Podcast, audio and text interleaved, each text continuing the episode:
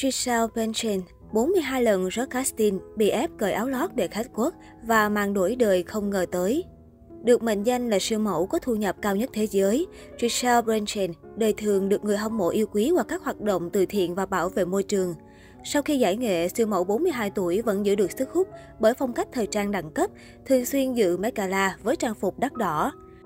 Được chiêu mộ khi đi ăn tại cửa hàng, Giselle Bündchen sinh ngày 20 tháng 7 năm 1980 tại Horizontina, một thị trấn nhỏ ở vùng nông thôn Rio Grande do Sul, Brazil. Thuở còn đi học, cô ao ước trở thành cầu thủ bóng chuyền chuyên nghiệp. Tuy nhiên, mọi việc đã thay đổi khi cô gái 14 tuổi ăn trưa tại cửa hàng gà rán. Trong số 55 nữ sinh mặc đồng phục, Benchen được một chuyên gia sắc đẹp để mắt mời cô tham dự cuộc thi Elite Look of the Year và giành ngôi vị Á quân chung cuộc. Sau đó, cô chuyển đến thủ đô Sao Paulo, Brazil để theo đuổi sự nghiệp người mẫu. Benchen sớm được trình diễn tại New York Fashion Week vào năm 16 tuổi và lập kỷ lục khi là người mẫu trẻ bút tới 42 show diễn tại tuần lễ thời trang. Đau đớn vì để ngực trần khách quốc năm 18 tuổi. Những ngày đầu của sự nghiệp có một bước đệm từng góp phần đưa Giselle tới đỉnh vinh quang nhưng cũng là lối băng qua địa ngục trong phút chốc. Đó chính là lần nàng bước chân tới sàn diễn của Alexander McQueen trong show Xuân hè 1998. Thời điểm đó, nữ người mẫu chỉ vừa bước sang tuổi 18, đây cũng là lần đầu cô xuất hiện tại tuần lễ thời trang London. Siêu mẫu đình đám thú nhận cô đã bật khóc vì bộ đồ. Đó là một trong những ký ức đen tối trong sự nghiệp người mẫu kéo dài hàng thập kỷ, cô nói. Lúc đó tôi không có đồ vừa vặn để mặc, tôi không biết mình mặc gì trên sàn diễn nữa. Tiếng Anh của tôi thì bập bẹ, họ nói gì đó tôi chỉ giả vờ mình đã hiểu. Tôi đã khóc khi được đưa cho bộ đồ, ngôi sao người Brazil nói. Theo lời siêu mẫu đắt giá nhất hành tinh, cô khóc nhiều đến nỗi chuyên gia trang điểm yêu cầu cô dừng lại vì sợ hỏng lớp make up. Tôi đã gắn lông mi lúc đang khóc và được khuyên đừng làm vậy.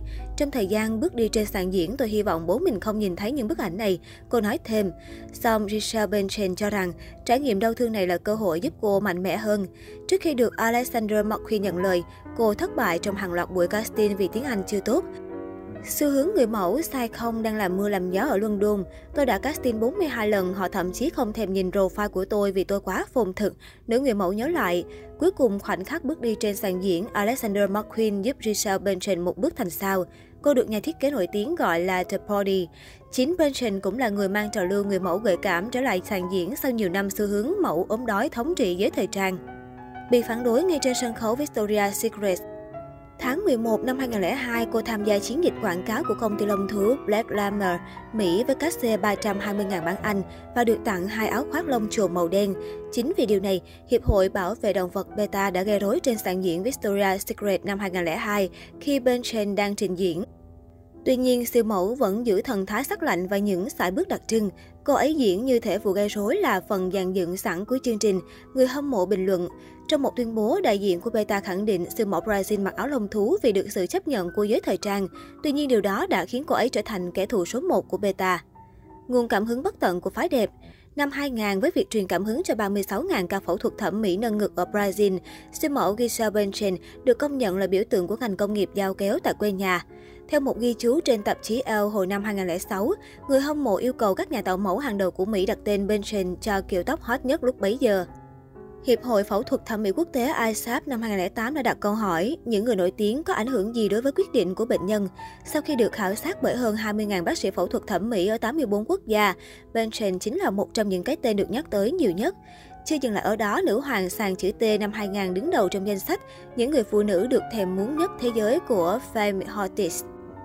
Sáng lập dòng mỹ phẩm cho thanh thiếu niên, Năm 2010, khi đứng trên đỉnh cao sự nghiệp, siêu mẫu Gisha Bündchen đã cho ra mắt dòng mỹ phẩm mang tên Ceza với chiết xuất từ thiên nhiên thân thiện với làn da của thanh thiếu niên. Nói về lý do ra đời Ceza, siêu mẫu 42 tuổi cho biết đó không phải là mục đích kinh doanh. Khi tôi còn là một thiếu niên, tôi đã nổi mụn rất nhiều. Chúa ơi, mỗi khi ai đó nhìn vào mặt mình, tôi nghĩ họ đang nhìn vào những mụn nhọt của tôi. Benson nói với tạp chí Vogue năm 2010. Tôi muốn dạy các cô gái yêu bản thân và chăm sóc cơ thể của họ. Điều đầu tiên bạn nhìn thấy mỗi sáng là gì? Mặt của bạn. Bạn thoa gì mỗi ngày trên khuôn mặt của bạn? Kem. Tôi đã tạo ra loại kem đơn giản, tinh khiết nhất. Benson chia sẻ. Bị chỉ trích vì không sử dụng kem chống nắng. Ác hẳn nhiều người sẽ ngạc nhiên khi siêu mẫu hàng đầu thế giới lại ái ngại trong việc sử dụng sản phẩm bảo vệ da. Tháng 2 năm 2011, Benson khiến một chuyên gia điều trị ung thư phẫn nộ khi từ chối sử dụng kem chống nắng. Cô nói khi ra mắt dòng sản phẩm chăm sóc da từ thiên nhiên Cera của mình, tôi không thể bôi những chất độc hại này lên da, những loại chất tổng hợp này không phù hợp với tôi. Người hâm mộ cảm thấy ngán ngẩm về phát ngôn của Benjen vì trước đó cô từng đóng quảng cáo cho một thương hiệu kem chống nắng. Trước làn sóng dư luận, người bạn thân thiết của Benjen, nhà báo Amber Glass đã lên tiếng bình oan cho cô trên tờ Stylist. Mọi người đang hiểu sai về cô ấy. Benjen chưa bao giờ nói không với kem chống nắng. Cô ấy chỉ tin dùng các sản phẩm tự nhiên. Khi sử dụng kem chống nắng, cô chọn những loại không có parabens, oxy benzone, faba và retinol palmitate. Benson tập thiền định từ năm 20 tuổi. Siêu mẫu vùng Nam Mỹ được biết đến là một người có lối sống giản dị lành mạnh. Khi mới 20 tuổi, cô đã tập thiền định để tinh thần được thoải mái, sức khỏe tốt hơn. Trả lời phỏng vấn tạp chí Rob Haskell, Bertrand cho biết cô còn giúp mở các lớp đào tạo thiền định tại trường học của con mình. Ngoài ra, siêu mẫu giàu nhất thế giới vẫn chăm chỉ luyện tập yoga, kung fu và tai chi. Cựu thiên thần Victoria Secret chia sẻ cô chăm chỉ tập luyện các bộ môn này. Với cung phu trung bình mỗi tuần Benjamin thực hiện 3 lần, mỗi lần 90 phút. Thậm chí trước khi sinh bé Benjamin 2 tuần, cô ấy vẫn tập luyện bình thường để duy trì vóc dáng. Theo tạp chí Vogue, tích cực từ thiện và bảo vệ môi trường. Ngoài công việc người mẫu, cô dành thời gian tham gia công việc từ thiện.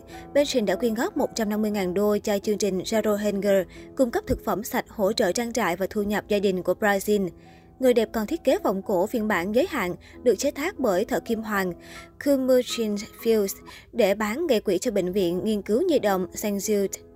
Cô đã gây quỹ cho việc nghiên cứu điều trị ung thư nạn nhân của cơn bão Katrina vào trận động đất sóng thần Tohoku ở Nhật Bản năm 2011. Theo đó, số tiền lần lượt là 1 triệu đô cho Hội chữ thập đỏ Nhật Bản, 250.000 đô cho quỹ Tsunami Thái Bình Dương. Ngoài ra, Benson góp phần vào chiến dịch quyên góp tiền ủng hộ các nạn nhân HIVS ở châu Phi. Cô từng bán đấu giá bộ sưu tập nhẫn kim cương cho việc làm từ thiện. Năm 2008, cô cũng từng thành lập một trang blog xanh với nội dung phản ánh các vấn đề môi trường gây ảnh hưởng đến con người. Bên trình đưa ra các sáng kiến để bảo vệ nguồn nước, rừng mưa và môi trường Nam Mỹ.